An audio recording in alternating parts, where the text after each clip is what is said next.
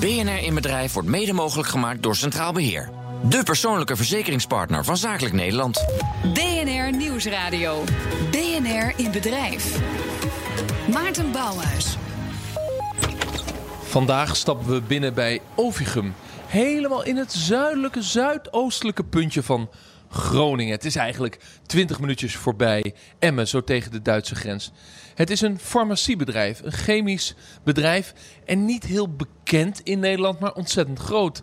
Uh, om mij heen staan de productieunits uh, voor de productie en het maken van halffabrikaten. En ah, ik hoor de afzuigers en ik zie de planning. Ik zie foto's van uh, het chemische afval, hoe we dat wel en niet willen verwerken. Ik zie natuurlijk safety, quality, planning. Het is echt een productieomgeving. We zijn hier omdat dit bedrijf de concurrentie met China moet aangaan. En dat doet op een hele andere manier dan dat je zou denken. Ze hebben het opgesplitst. BNR in Bedrijf kijkt achter de schermen en legt het geheim van de ondernemer bloot. Deze week dus bij Ovigum in Ter Apel. Een farmaciebedrijf dat allemaal kleine op zichzelf functionerende bedrijfjes onder de paraplu heeft. En dat is een bewuste keus geweest. Op deze manier wil het bedrijf innovatie en ondernemerschap aanjagen en de moordende concurrentie uit China het hoofd bieden. Het hoofd bieden. Centrale vraag van deze week. Waarom zijn acht BV'tjes beter dan één familiebedrijf in de concurrentie met China? Goedemiddag. En als we dit opnemen, loopt de klok tegen 12 uur en uh, struinen de mensen binnen voor lunch, jongens. Pak lekker je koffie bij de lunch, je broodjes, luister mee en doe mee als je wil. Ik ga uh, praten aan deze tafel met uh, Wijte Oldenziel, directeur-eigenaar van Ovigum, tweede generatie familiebedrijf. En Dagmar Hattenberg, promovendus aan de Rijksuniversiteit Groningen. En zij doet onderzoek naar corporate entrepreneurship. Wat op zichzelf al een contradictio in terminus is. Maar daar zullen we het in onze uitzending wel over hebben. Beide van harte welkom.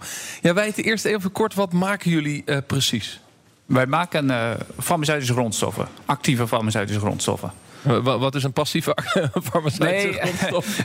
Stel je hebt een, een, een, een paracetamoltabletje. Ja. Dan is de pure stof paracetamol. Dat is de actieve grondstof. En de rest van de tablet bestaat uit vul- en bindmiddelen. Ja, en suiker, zodat mijn kinderen het ook nemen. Bijvoorbeeld. Ja, precies. Ja. Uh, dus je maakt die actieve grondstof en dat, dat, dat doe je voor wereldwijde business. Klopt. Ja. Uh, en het is dus een halffabrikaat feitelijk. Je maakt hier geen, geen eindproduct medicijn. Nee, we maken alleen maar uh, actieve grondstoffen. Ja, uh, het is dus ontwikkeling. Er is hier ook een laboratorium. Uh, dus er is ook een onderzoeksfaciliteit om, om grondstoffen te ontwikkelen. Of hoe moet ik dat zien? Ja, zeker. We hebben een, een de, de grootste poot is een productietak. En daarnaast hebben we nog een ontwikkeltak. Um, en dan nog een andere activiteiten. Maar ook de, het laboratorium staat ten dienste van beide. Juist. Uh, je hebt het bedrijf overgenomen van je vader alweer 13 jaar geleden. En toen ben je het anders gaan leiden. Uh, waarom was dat nodig? Ja, het was een, een bestaand productiebedrijf wat, uh, wat al decennia uh, nou ja, goede dingen deed. Um, en eigenlijk toen met de opkomst van, uh, van China, mid jaren 90, toen kwamen veel van dit soort bedrijven in de problemen. Um, heden te dagen komt iets van 80% van alle grondstoffen voor medicijnen komt uit China. En daarvoor was het uh, nihil. Dus ook dit bedrijf had toen met die opkomst ja, problemen en moest zichzelf als het ware opnieuw uitvinden. Ja, en toen ben je het gaan opsplitsen. Op, op welke manier? Want ik zei het al even in de aankondiging. Het zijn nu verschillende BV's, verschillende werkmaatschappijen. Ja, nou die opsplitsing is wel wat later in de tijd gekomen. Dus uh, wat er eerst gebeurd is, is dat we andere activiteiten uh, erbij gaan halen. Onder andere bijvoorbeeld handel en, uh, en ontwikkeling. En wat we daarmee dan gegenereerd hebben, hebben we opnieuw teruggestopt in het productiebedrijf. In het productiebedrijf zijn we juist producten gaan produceren waar we niet afhankelijk waren en of mee concurreren met China. En op zo'n manier heeft elk bedrijf zich als zichzelf opgebouwd. En toen in de loop van de tijd toen begonnen we te groeien. Toen zeiden we ja, maar dit moeten we nu wel anders gaan doen.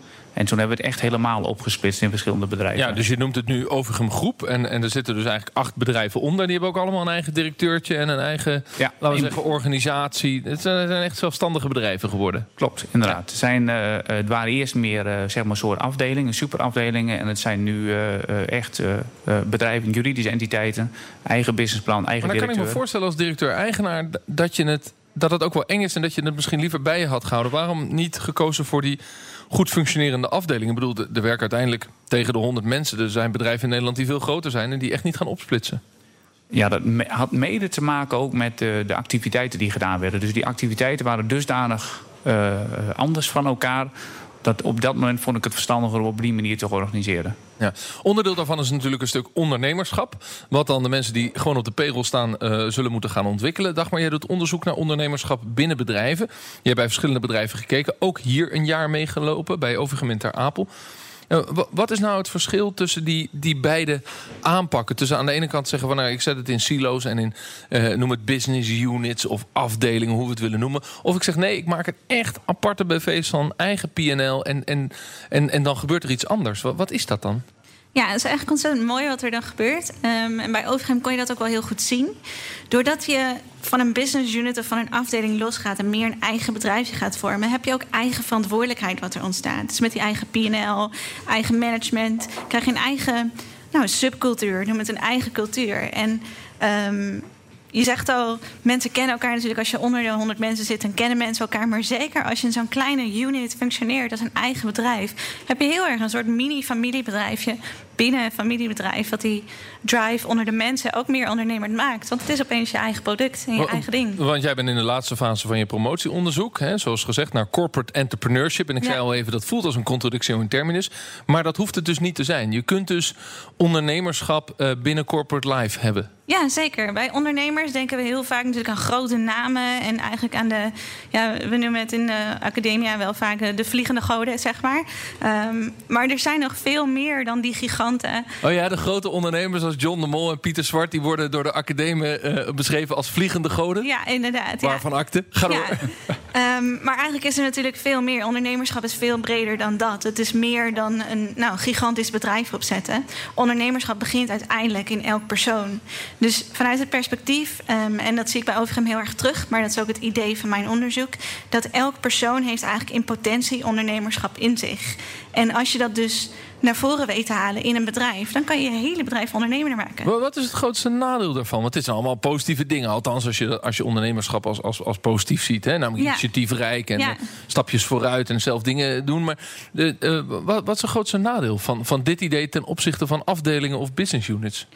Um, het nadeel, dat is denk ik met ondernemerschap in het algemeen, maar zeker met corporate entrepreneurship, dus met binnen bedrijven, is dat ondernemerschap is gewoon inherent verbonden aan chaos en onzekerheid. Dat is een gegeven. Um, en om dat om te kunnen schakelen van risico naar kans.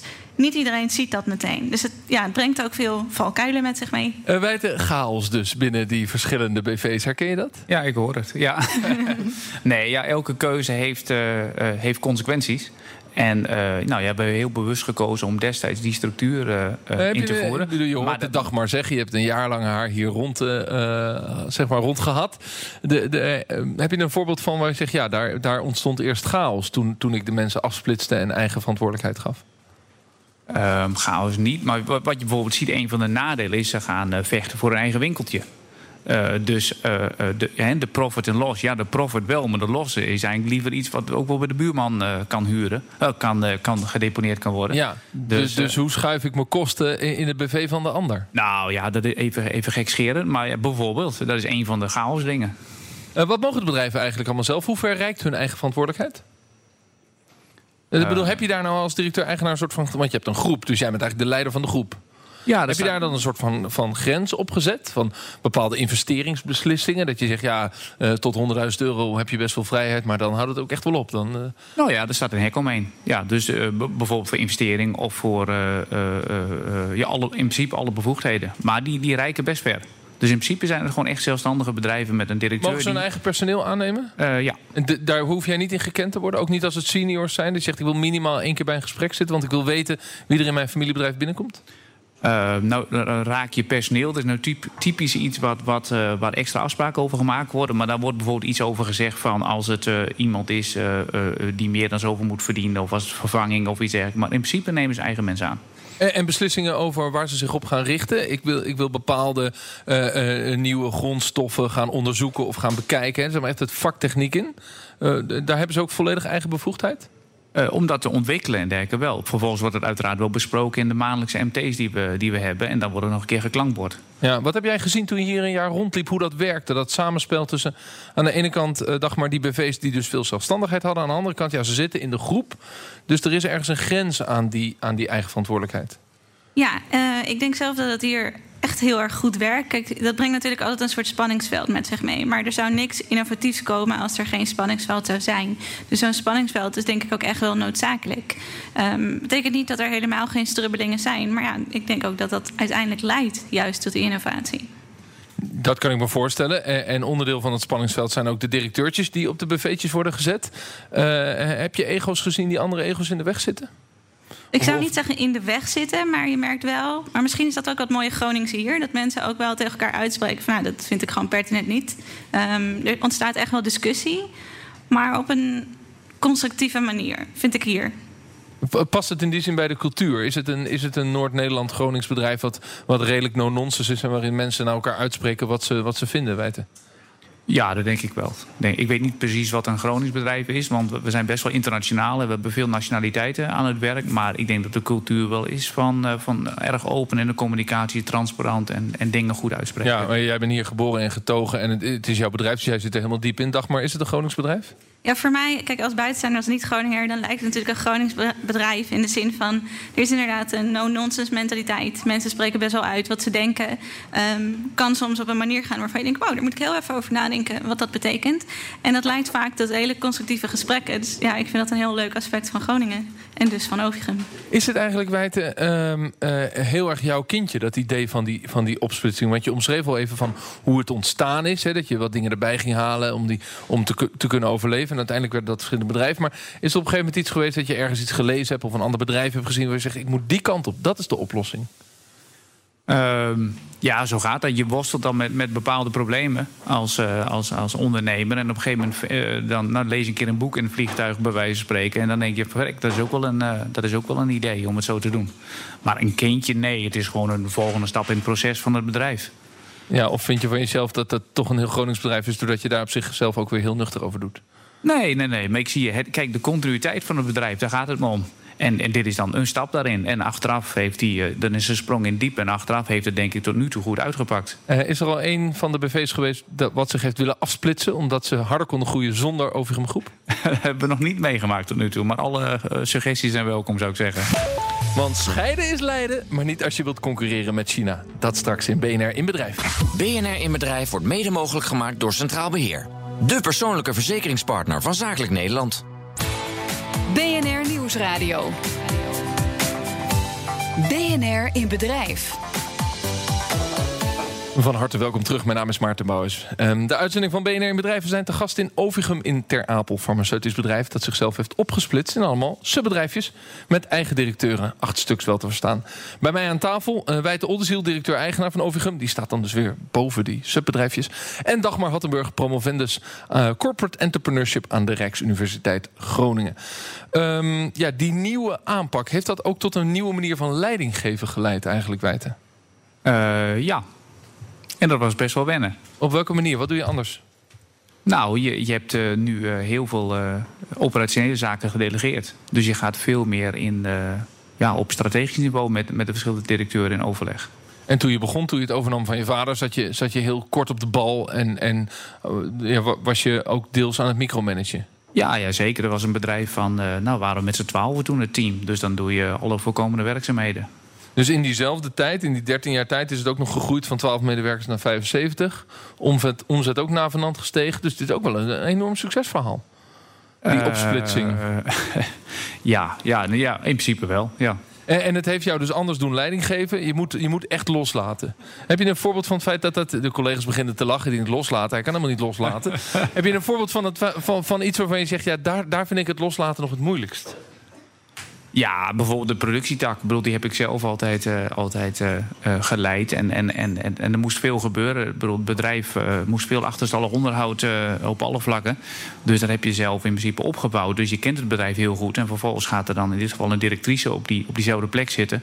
Ja, ik besef ook heel goed dat het vooral te, voor haar niet altijd heel gemakkelijk is geweest. Nee, zit ze er nog? Z zeker, ze zitten nog. En de, en de, relatie is erg goed. En de ja. relatie is goed. Uh, uh, de vraag is natuurlijk, zijn die nieuwe directeuren van die business units ook altijd mensen die zeg maar, hebben kunnen opklimmen vanuit het bedrijf, waardoor het voor hun ook een soort van bevestiging is van succes? Of ging je op een gegeven moment een afsplitsing doen en dan moest je toch van buiten een directeur ophalen om een goed iemand daarop te zetten? Um, Wat me ook wel lastig is, lijkt is, voor collega's. Is beide wel gebeurd. Is beide wel gebeurd. Het meeste is toch denk ik wel opklimmen vanuit het bedrijf. Is dat fijner? Is dat, werkt dat beter? Ehm, ja, dat, dat, vind ik moeilijk te beantwoorden. Want er ligt net een beetje aan welk, uh, welke vraagstelling het bedrijf heeft. Kijk, als, als een bedrijf op een gegeven moment toch uh, van een afdeling een echt bedrijf gaat maken. en je moet bepaalde dingen oplossen. dan kan het best wel zijn dat iemand expertise van buitenaf meebrengt. wat, uh, wat erg goed is. Ja, dus het hangt er maar vanaf. Een dag maar, heb je daar naar gekeken in de team aan dat je hier rondliep? Uh, die, die stijl van leiding geven? Ja, het is niet iets waar ik bewust naar op zoek was. maar natuurlijk wel iets wat je meekrijgt als je hier rondloopt. Wat viel je op? Um, nou, het is eigenlijk wel. Wijd heeft eigenlijk van, vanaf het begin gezegd dat ik Wijd ken. Van ja, het is uh, moeilijk om natuurlijk los te laten. Maar het is wel een proces wat je doorheen gaat. Um, en het is heel leuk om tegelijkertijd te zien, bijvoorbeeld de directrice die je noemt. Uh, hoe, die eigenlijk dan haar leidingsstijl overneemt. En hoe die ook maakt dat andere directeuren met elkaar omgaan. Dus iedere keer als er ja, een directeur een nieuwe leidingsstijl aanneemt, hoe dat met elkaar werkt. Het is heel leuk om te zien. Dus die, die, verschillende handels, die verschillende bedrijven hebben ook weer invloed op elkaar op de manier waarop het werkt. Ja, zeker. Dat is althans wat jij kon waarnemen. Ja, dat is hoe ik het zie. Ja, zeker. Ja. Is dat een bewust proces, Wijten? Dat je zorgt dat, die, dat ze wel heel dicht bij elkaar zitten, zodat ze elkaar ook nog, nog laten we zeggen, kunnen helpen of op een soort vanzelfde stijl cultuurbedrijf uh, mogen ontwikkelen? Jazeker, ja, dat is wel een bewuste, dat is wel een bewuste keuze. Ja. Dat, dat ze dicht bij elkaar zitten, juist. Ja, ja, ja. en dat je het, het, het, zeg maar het, het groepsgevoel, het familiegevoel of het bedrijfsgevoel wel wil bewaken. Terwijl je uh, voorafgaand aan de uitzending tegen mij zei... we zijn nu in de laatste fase van de bedrijven ook fysiek uit elkaar trekken. Want we hebben verschillende locaties. Klopt. Nou ja, dat is, dat is wel een spannend proces. En daar zijn we een paar jaar geleden, twee jaar geleden mee begonnen. En tot nu toe is dat goed gegaan. Uh, maar zoals we voorafgaand aan de uitzending ook nog zeiden... Van, he, tot een bepaalde grootte regelt als het ware de, de secretaresse nog de, de lokale barbecue. En, en daarna ga je het, uh, ga je het uitbesteden. Um, gelukkig hebben we nog steeds zitten we in die fase dat we nog heel veel zelf doen. Dus er zit nog heel veel kruisbestuiving tussen de verschillende mensen... of tussen de verschillende bedrijven ook, uh, uh, door dezelfde type mensen. Dus iedereen of, kent of kan het zijn dat collega's elkaar een jaar of een half jaar niet tegenkomen? Van verschillende bedrijven? Nou ja, dat zou nu, nu zie je dat wel eens een keer met, uh, met op, op, op verschillende afdelingen. Dus een, een, iemand op het laboratorium en, en iemand op een ander laboratorium. Heb je daar naar gekeken, Dagmar, wat de, wat de invloed is van het feit dat je dus toch wat meer afstand uh, uh, neemt, doordat het in verschillende bedrijven wordt georganiseerd? Ik heb daar niet specifiek naar gekeken. En het is ook mij eerlijk gezegd veel minder opgevallen. Want ik had juist het idee dat. Um, ik, ja, ik heb wel een beetje het gevoel dat de verschillende, of de verschillende bedrijven zijn als een soort van broers en zus van elkaar. Je ziet elkaar misschien niet dagelijks, maar je weet wel van elkaar wat er speelt. En die hebben misschien allemaal kinderen of neefjes en nichtjes. Um, en die komen wel bij elkaar op verjaardagspartijtjes. Maar ze zien elkaar niet zo regelmatig. Maar genoeg om wel te weten wat iedereen eigenlijk doet en hoe iedereen heet. Het draait allemaal om ondernemerschap. Hè? Dus doordat je het opsplitst. Uh, wil je, uh, daar gaat jouw onderzoek ook over, uh, wil je ondernemerschap bij, bij, bij ik noem het even, uh, gewoon personeel, bij mensen die op de payroll ja. staan, aanjagen. Ja. Kan dat nou voor iedereen? Uh, ja, vanuit mijn perspectief zeker. Zoals ik in het begin al zei, ik denk echt dat iedereen in potentie in zich heeft dat er ondernemerschap in zit en kan bijdragen. Dus je hebt zo'n concept, en dat noemen we dan weer even on top of corporate entrepreneurship, dispersed corporate entrepreneurship. Dispersed? Ja, dispersed corporate ja, hoe vertaal je dat in mooi Nederlands? Verspreid uh, okay. ondernemerschap ja. in de bedrijven. Ja, ik ben nogal een purist, maar ga lekker ja, verder. Nee, ja, snap ik. um, en het idee is dan eigenlijk dat iedereen in staat is vanuit mijn perspectief, om na zijn eigen werkzaamheden ook iets anders te doen wat ondernemend is, of creatief of innovatief. En vanuit dus dat het is idee, ook een heel optimistisch mensbeeld.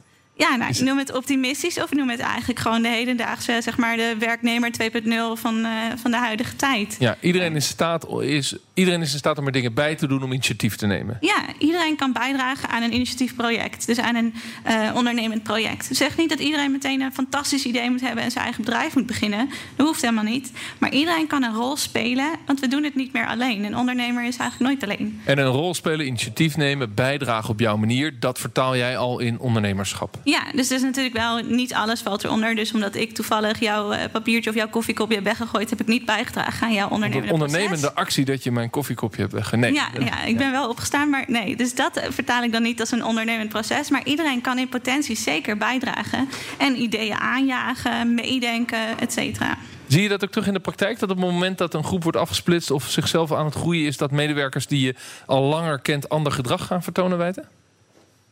Ja, dat vind ik zelf moeilijk te beoordelen. Ik moet zeggen, Dagmar is natuurlijk uh, onderzoekster en die, en die kijkt daar op die manier naar. Wij, kijken er anders naar. Ik zie het veel meer als een soort cultuur die je uit wil ademen. En wat je toch graag wil terug wil zien bij, bij elke medewerker.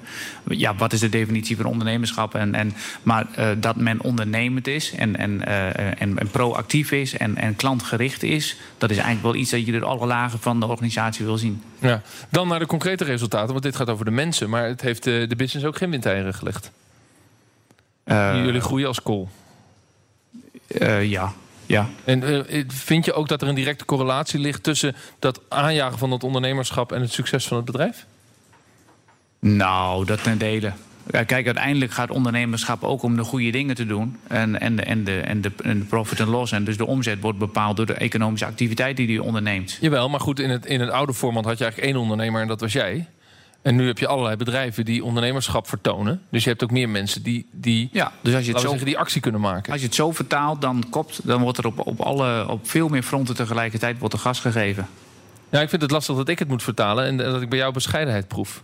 Nee, dat is geen bescheidenheid. Het is gewoon een, een waarneming hoe het is. Dat is uh, ja, maar ik neem ook waar, namelijk dat je groeit van 12 naar 75 mensen. Dan mag je toch ook trots zijn en zeggen: ja, we, we zijn ook succesvol hierdoor. Uh, ja, nee, dat klopt. Ja, is dat lastig? Nee, ah, nee, lastig. Nee, maar dat is niet. Uh, ja, wat uh, ja, heeft weinig meerwaarde om dat dan zo uh, te, te, bejuichen. Oké, okay, wat is het belangrijkste waar je nog in moet bijsturen, vind je? Waar ik je nog bij ja, waar je moet bijsturen. In de organisatie. fase waar je nu zit. In, deze, in dit ondernemende bedrijf. Wat is het belangrijkste waar jij moet bijsturen? Oh, om in ieder geval alle, alle, zeg maar, alle kikkers in de, in, de, in de kruiwagen te houden. want mensen zijn ook zo initiatiefrijk dat ze weggaan?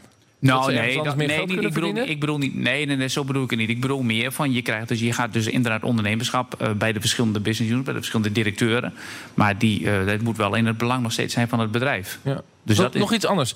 Uh, je zit in de medicijnproductie, in de halffabrikaten voor de medicijnindustrie. Uh, daar zitten ongelooflijk strenge regels op, wereldwijd. Over uh, hoe je uh, procedures moet volgen, hoe je dingen moet maken, hoe je moet verhandelen, hoe je met afval om moet gaan. En noem het maar op. Mm -hmm. Uh, ligt daar een uitdaging? Ik bedoel, vaak in branches waar grote nieuwe regels komen... en veel regels zie je consolidatie. Hè? Dan zie je dus steeds grotere bedrijven komen... dat ze zeggen, ja, we kunnen het eigenlijk juridisch niet meer aan. In de verzekeringsindustrie zie je dat bijvoorbeeld. Om, uh, om als kleine verzekeraar om dat allemaal te bolwerken. Ik kan me voorstellen dat het in de medicijnindustrie ook een beetje zo is. Is dat lastig? Dat je nu acht BV's hebt met heel veel eigen verantwoordelijkheid en PNL's... maar tegelijkertijd moeten die wel allemaal voldoen aan de strenge eisen van de medicijnindustrie. Uh, ja, het antwoord erop is tweeledig. Uh, uh, bepaalde zaken worden op groepsniveau geregeld, onder andere kwaliteit. Net zoals HR, financieel, uh, IT. Dus het, het, borgen van kwaliteit als zeg maar, een soort hygiënefactor, dat wordt op groepsniveau gedaan. Um, maar het is uh, wel een opgave en de toetredingsdrempel voor een eventueel nieuw op te starten bedrijf wordt steeds groter om aan die regelgeving te voldoen. En uh, uh, de medicijnindustrie, ene kant, dat, of de farmaceutische industrie, dat blijft bestaan. Maar er zitten wel heel veel verschuivingen in welk product en welk productportfolio je, je in huis moet hebben. Ja, dus het is wel een uitdaging. Je moet continu mee blijven ja. bewegen met de wereld. Ja. Ja. tot slot, Dagmar, zien we dit bij andere bedrijven ook in de praktijk? Dit ondernemerschap aanjagen binnen, binnen het bedrijf en zelfs opsplitsen? Ja, ik vind wel dat je het meer terugziet. Zeker het opsplitsen is nog niet zo gebruikelijk. Is ook natuurlijk moeilijk om te vertalen naar bijvoorbeeld grotere bedrijven. Hoewel het wel kan. Denk bijvoorbeeld aan ING, die op een gegeven moment uh, Tribes ging ontwikkelen. Um, maar het is wel iets waarvan ik denk dat het steeds meer komt, waar we steeds meer over horen. En wat wel past bij de hedendaagse tijd. Ja, dus je denkt dat dat wel doorgaat. En nog een jaartje, dan is je promotie klaar, geloof ik, hè? Ja, klopt. Mooi, mooi, mooi. Uh, goed, um, centrale vraag van deze uitzending. Waarom zijn acht BV'tjes nou beter dan één familiebedrijf in de concurrentie met China? Antwoord op de vraag. Uh, veel meer medewerkers die initiatief nemen en die ondernemerschap laten zien. Die uh, zelf de markt op gaan, de boer op gaan. Een eigenaar die los moet laten. Dat volgens mij best wel met succes doet. Hoewel personeel, daar zijn aparte afspraken over gemaakt. En dat kan ik me dan ook wel weer voorstellen. Maar uiteindelijk, onder de streep, levert het ook heel veel op. dank wij te Ziel, directeur-eigenaar van uh, Ovigum... en uh, Dagmar Hattenberg, promovendus Corporate Entrepreneurship... aan de Rijksuniversiteit Groningen. Dat was hem alweer, BNR in Bedrijf voor deze week. Volgende week zijn we er natuurlijk weer. Dan zijn we te gast bij Olieslager, hier eigenlijk vlakbij in Emmen. Een verfgroothandel die zich steeds verder ontwikkelt als vastgoedadviseur. Nou, daar wil ik alles van weten. Wil je erbij zijn? Mail ons dan eventjes in bedrijf.bnr.nl. Bedankt voor het luisteren. Tot volgende week. Dag. BNR in Bedrijf wordt mede mogelijk gemaakt door Centraal Beheer. De persoonlijke verzekeringspartner van Zakelijk Nederland.